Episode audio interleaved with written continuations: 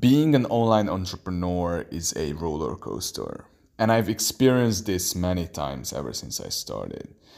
And ever since I'm over here relocated to Madeira, um, I feel like I'm invincible. Like I can wake up and follow through my morning routine and all my habits and get things done like I never before. And I felt like um, there are no limits.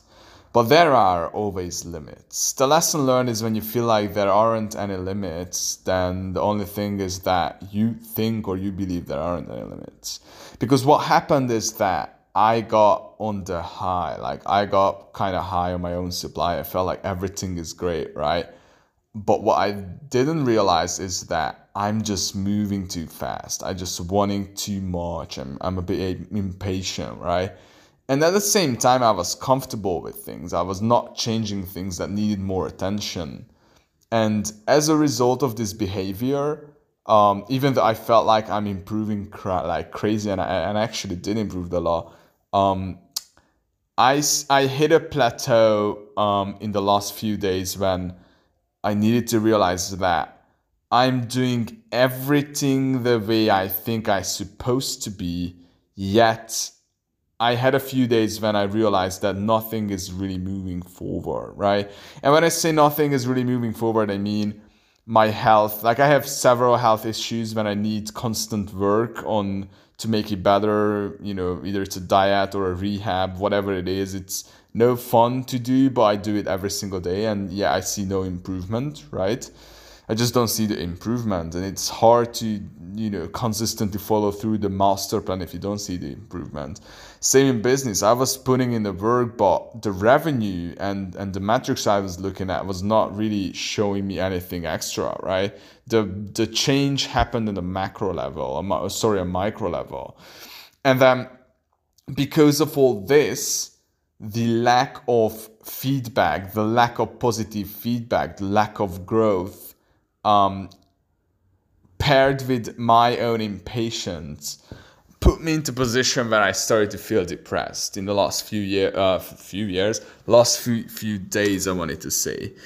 And the first thing was that I followed everything as I wanted to right? Even my I never had such dialed in routines with you know all the cold shower in the morning and reading the the worksheet and and the way I started my day and meditation and and the rehab and everything really.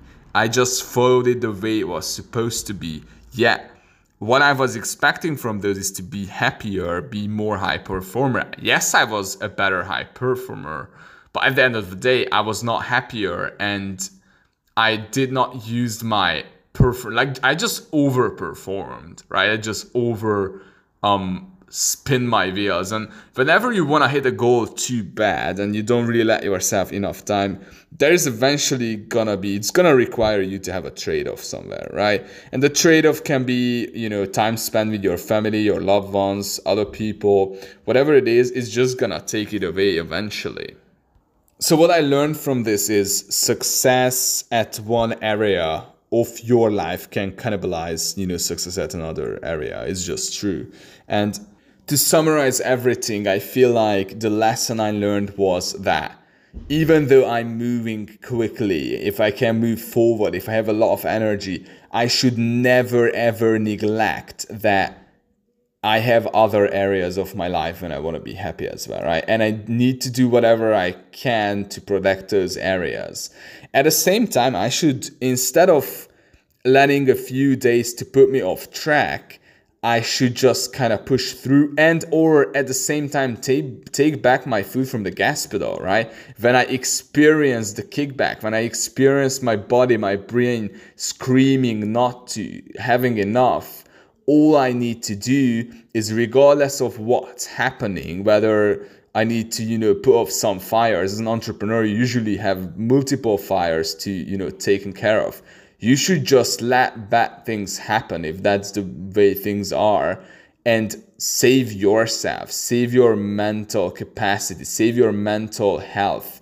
Take a step back, you know, take a little rest, do whatever charges you up. Don't like I don't mean like just play video games and you know binge eat food and pizza and you know um, drink alcohol and get wasted and watch that. That's Netflix, and that's not what I mean. I mean do things that charge you up. Like just sit down and and figure out what are the things that charge you up and or helps you to grow in a way that it's not really work related.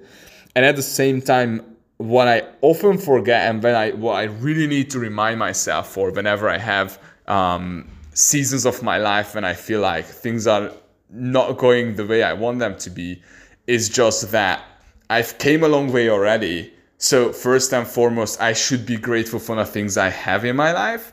And at the same time, I should be very grateful for the struggle, the grind, the tough times, because that's when the learning happens. When everything goes well, there is not really too much learning. That's when you get soft.